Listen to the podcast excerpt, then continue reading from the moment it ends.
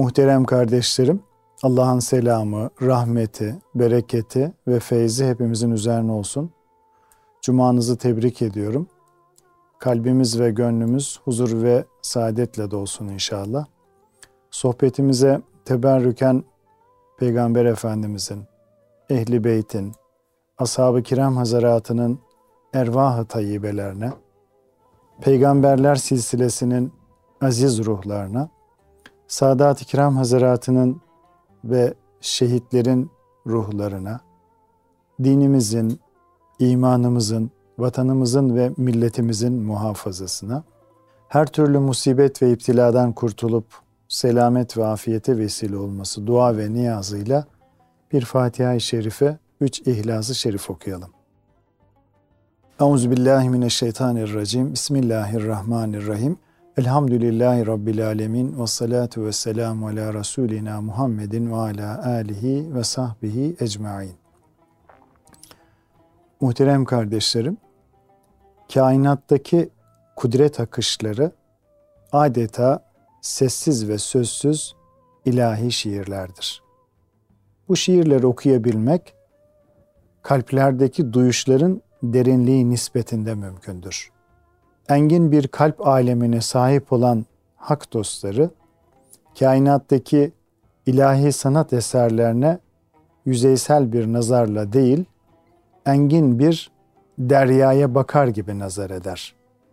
Damlada gizli deryaları görerek mana iklimlerinde mesafeler kat ederler. Bu alemde her zerre ancak diri bir gönle sahip insanla konuşur. Aslında bütün varlıklar hal lisanıyla bir beyan içindedirler.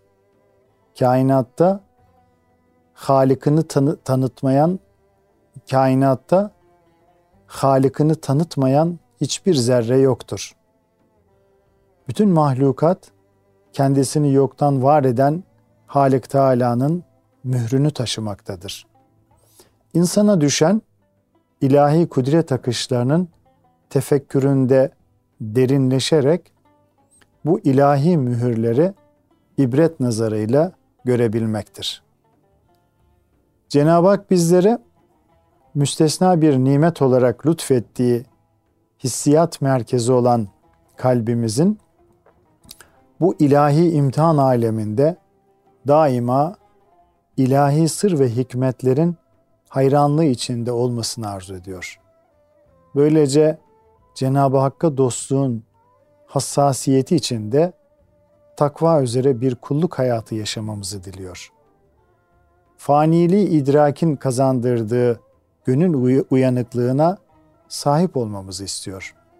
Gaflet yani dünyevi ve nefsani şartlanmalar idraklerimizin zayıflamasına hassasiyetlerimizin körelmesine ve kalbimizin hantallaşmasına sebebiyet verir.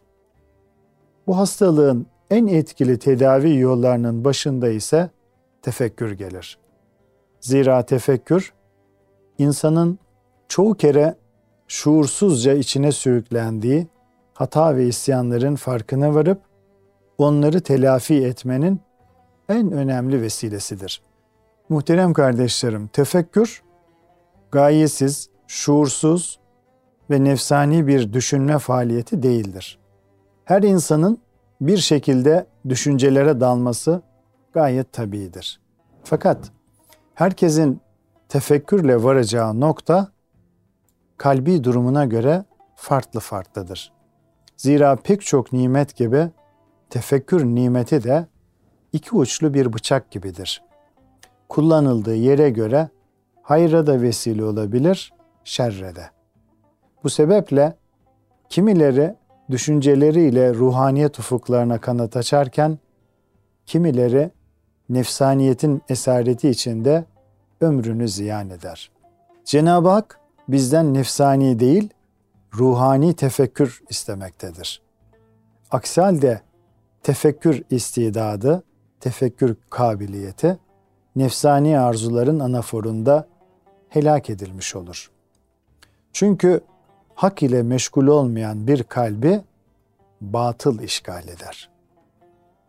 Kainatta her şey kalbin seyrettiği bir vitrindir. Kalp her vitrinden muhakkak bir tesir alır. Bu sebeple kalbin rahmani vitrinlere mi yoksa şeytani vitrinlere mi vitrinleri mi seyrettiğine dikkat edilmelidir. Zira parmak izi nasıl ki maddi bir kimlik ise insanın seyredip tefekkürüne mal ettiği vitrinler de kişinin manevi kimliğini meydana getirir. Öte yandan ruhani tefekkür kabiliyeti insanı diğer mahlukattan ayırıp farklı ve üstün kılan bir hususiyettir. Mevlana Hazretleri ne güzel buyurur. Ey kardeş, bedenin et ve kemik olarak yani maddi bakımdan hayvanlarla aynı. Sen asıl tefekkür ile hayat bulmalısın. Tefekkürün gül ise sen bir gül bahçesindesin. Eğer diken gibi düşünüyorsan, nefsani arzularına mağlup isen ateşte yanacak bir kütüksün. İşte muhterem kardeşlerim insanoğlu tefekkürünü doğru kullandığında ruhen yücelerek meleklerden üstün bir mertebeye ulaşır.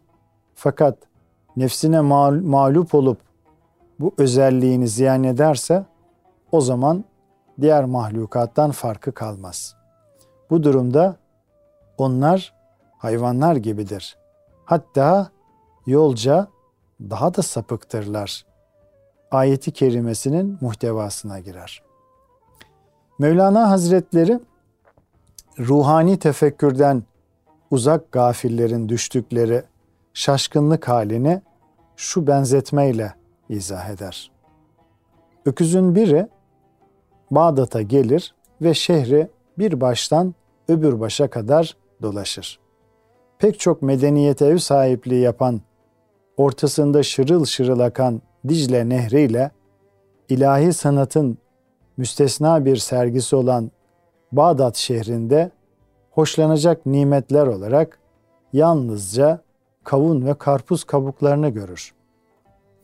Zaten öküzle eşeğin seyrine layık olan şey ya yola dökülen saçılan samandır yahut yolların kenarında biten çayır çimendir. Bu hususta Arif bir zat da şöyle söyler. Bu cihan akiller için seyri bedai yani akıl sahipleri için esrar ve sanat ilahiyeyi kalben seyredebilmek, ahmaklar içinse yemek ve şehvetten ibarettir. Tefekkür nimetini nefsani arzulara ram edip ruhani tefekkürden uzak kalmak kalbi kör ve sağır hale getirip ilahi hakikatlere karşı duyarsızlaştırır. Nitekim ayeti kerimede Cenab-ı Hak bu dünyada gaflete dalmak sebebiyle kalbi kör olan yani ilahi hakikatlerin uzağında kalan ahirette de kör ve daha şaşkındır buyurulmuştur. Nasıl ki göz görebilmek için ışığa muhtaçsa kalp de tefekkürde ruhani bir derinlik kazanmak için Kur'an ve sünnetin nuruyla aydınlanmaya muhtaçtır. Zira insan aklı ancak Kur'an ve sünnet ışığında hakka, hayra ulaştıracak şekilde programlanmıştır. Bu sebeple Kur'an ve sünnetin açtığı tefekkür ufku olmasaydı, sırf aklımızla birçok hakikati hem kavrayamaz hem de ifade edemezdik. İnsan bu dünyaya boş bir kaset olarak gelir. Bu kaset Kur'an ile dolduğu ölçüde insan kemal bulur. Kur'an-ı Kerim muhtelif ifadelerle tam 133-137 yer, yerde mümini ilahi hikmet ve hakikatler üzerinde tefekkür etmeye davet etmektedir. İlahi hakikatlerle donatılmış bir alemde yaşayan insan için Cenab-ı Hakk'ın varlık ve birliğini kavrayamamak abestir. Zira bir hak dostunun, Allah dostunun buyurduğu gibi Cenab-ı Hak o kadar zahirdir ki zuhurunun şiddetinden gayiptir. Şu kıssa bu hakikati e, çok güzel ifade eder. Ev, Evliyaullah'ın büyüklerinden Cüneyd-i Bağdadi Hazretleri bir gün pek çok kimsenin telaş ve merak içerisinde bir yere doğru koştuğunu görür. Onlara böyle telaş ve heyecanla nereye gidiyorsunuz diye e, sorar. Onlar da falan yerden bir alim gelmiş. Allah'ın varlık ve birliğini, Allah'ın varlığını ve birliğini bin bir delille izah ediyormuş. Ondan istifade etmeye gidiyoruz. İsterseniz siz de buyurun derler. Bunun üzerine Cüneyd-i Bağdadi Hazretleri büyük bir tebessümle şöyle der. Gören gözler, işten kulaklar ve hisseden kalpler için kainatta sayısız ilahi şehadete, ilahi şehadet terennümleri ve deliller var. Bizzat, bizzat Cenab-ı Hakk'ın kendisi hakkında nice şehadeti var. Ey ahali!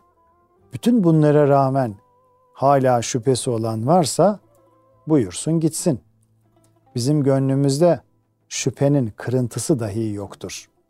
Kainat kitabını okuyabilen bir insan, topyekün kainatın son derece ince ve hassas bir hesap içinde ilahi tanzime boyun eğmekte olduğunu görüp, alemin en üstün varlığı olan insanın hesapsız, gelişi güzel ve nefsaniyete mağlup olarak hareket etmesinin ne kadar akıl, insaf ve izan dışı olduğunu kavrar.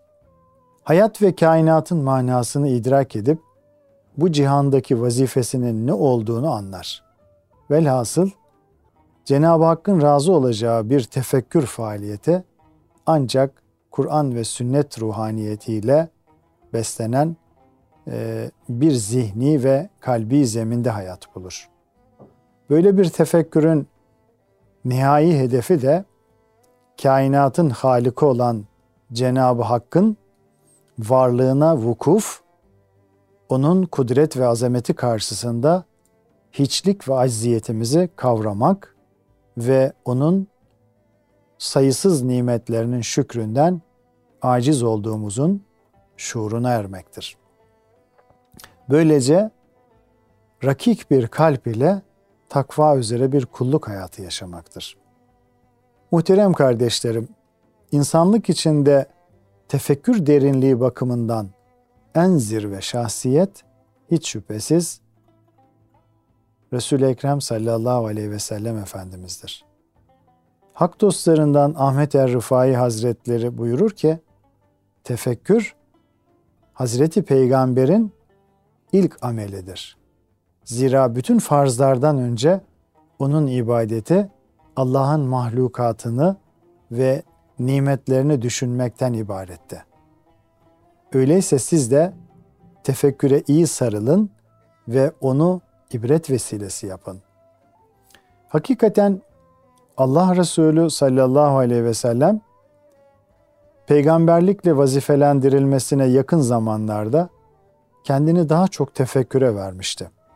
Bilhassa Hira mağarasında günlerce inzivaya çekilmiş ve atası İbrahim aleyhisselam gibi göklerin ve yerin yaratılışından ibret almak ve Kabe'yi seyretmek suretiyle derin bir tefekkür iklimine girmişti. Efendimiz sallallahu aleyhi ve sellem daha sonraki hayatında da daima yüzünde tebessüm olsa bile kalben mahzun ve düşünceliydi. Zaruret olmaksızın konuşmaz, sükunet hali uzun sürerdi. Ümmetini de her fırsatta Allah'ın yarattıkları üzerinde tefekküre davet eder, insanın tefekküre muhtaç olduğunu telkin ederdi. Bir hadis-i şeriflerinde ise Rabbim bana sükutunun tefekkür olmasını emretti.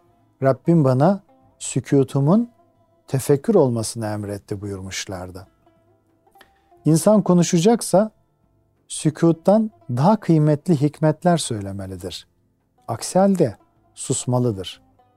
Efendimizin gayet öz konuşup sükutunun uzun sürmesi çok konuşmaktan tefekküre fırsat bulamayan bizim gibi gafilleri ikaz etmek içindir, uyarmak içindir. Hasan-ı Basri Hazretleri buyurur ki, sözü hikmet olmayanın konuştuğu yersiz, tefekkür etmeyenin sükutu boş, ibret nazarıyla bakmayanın bakışları hatadır der. Peygamber Efendimizin tefekkür hayatına dair bir hatırasını Hazreti Ayşe validemiz şöyle nakleder. Bir gece Resulullah sallallahu aleyhi ve sellem bana Ey Ayşe izin verirsen geceyi Rabbimle Rabbime ibadetle geçireyim der. Ben de vallahi seninle beraber olmayı çok severim. Ancak seni sevindiren şeyi daha çok severim dedim. Sonra kalktı, güzelce abdest aldı ve namaza durdu. Ağlıyordu. O kadar ağladı ki elbisesi, mübarek sakalları, hatta secde ettiği yer sırılsıklam oldu. O bu haldeyken Bilal radıyallahu an namaza çağırmaya geldi. Efendimizin ağladığını görünce Ya Resulallah Allah Teala sizin gelmiş ve geçmiş bütün günahlarınızı bağışladığı halde niçin ağlıyorsunuz dedi. Bunun üzerine Allah Resulü sallallahu aleyhi ve sellem Allah'a çok şükreden bir kul olmayayım mı?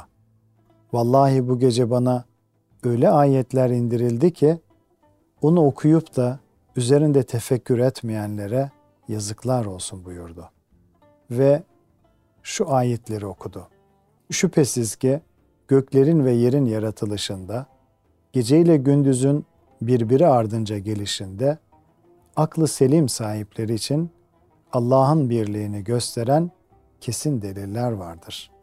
Onlar ayakta dururken, otururken, yanları üzerine yatarken her an Allah'ı zikrederler. Göklerin ve yerin yaratılışı hakkında derin derin tefekkür ederler ve Rabbimiz sen bunları boşuna yaratmadın. Seni tesbih ederiz. Bizi cehennem azabından koru derler. İşte Allah Resulü sallallahu aleyhi ve sellem ilahi azamet tecellilerinin tefekkürü içinde sabahlara kadar gözyaşı dökmüşlerdi. Ümmeti Muhammed olarak bizler de kalplerimizin incelmesi için ilahi kudret akışlarının tefekküründe yoğunlaşmalıyız muhterem kardeşlerim. Kur'an-ı Kerim'deki her ilahi yemin, ilahi azameti gör, tanı ve bu azamet karşısında, bu yücelik karşısında kendinin bir hiç olduğunu unutma manasında bir tefekkür telkinidir. Makbul bir kulluk da Rabbin kudret ve azametinin sonsuzluğu karşısında kulun her an hiçliğini ve zayıflığını itiraf etmesini gerektirir. Hakikaten beşer olarak dünya şartlarında sahip olduğumuz idrak imkanları sınırlı, ilahi hakikatler ise sonsuzdur. Akıl adeta bir el terazisi kuvvetindeyken tartılacak olan hakikat dağların çekemeyeceği ağırlıktadır. Kısacası Cenab-ı Hakk'ın insan idrakine idrakine bildirdiği hakikatler ilahi hakikatlerin ancak cüz'i bir kısmıdır. Bu cüz'i kısmın da acaba ne kadar künhüne vakıf durumdayız? Bir Allah dostunun ifadesiyle sadece idrakimizin alabileceği ilahi hakikatlere bile tam manasıyla vakıf olabilsek, marif, marifetullah muhabbetullah ve haşyetullah'tan iki büklüm olur. Alnımızı secdeden kaldırmadan son nefesimizi beklerdik. Nitekim Bişri Hafi Hazretleri şöyle der. Eğer insanlar Allah Teala'nın azameti, yüceliği hakkında layıkıyla tefekkür etseler ona isyan edemez, günah işleyemezlerdi. Hak dostu Hatemi Esam Hazretleri de ibretle bakmaktan ilim artar. Zikirde muhabbet ziyadeleşir. Tefekkürden ise takvada merhale kat edilir buyurmuştur. Cenab-ı Hakk'ın bize bildirdiği hakikatleri dünyadan aldığımız intibalar nispetinde kavramaktayız. Bu ilahi beyanların sınırlı idrakimizde meydana getirdiği mana ile onun gerçeği arasında da kim bilir ne muazzam bir mahiyet farkı vardır. Vakıf olabildiğimiz ilahi hakikatlerin dışında kim bilir insanın kavramaktan aciz olduğu için e, beşeriyete teklif ve tebliğ edilmemiş daha ne muhteşem hakikatler bulunmaktadır. Alemlere rahmet olarak gönderilmiş olan Peygamber Efendimiz sallallahu aleyhi ve sellem şayet bildiklerimi bilseydiniz az güler çok ağlardınız buyurmuştur. Efendimiz sallallahu aleyhi ve sellem beşeriyet içinde marifetullah yani Allah'ı tanıma hususunda zirve şahsiyet olmasına rağmen yine de Cenab-ı Hakk'a sık sık Ya Rabbi seni tenzih ve takdis ederiz.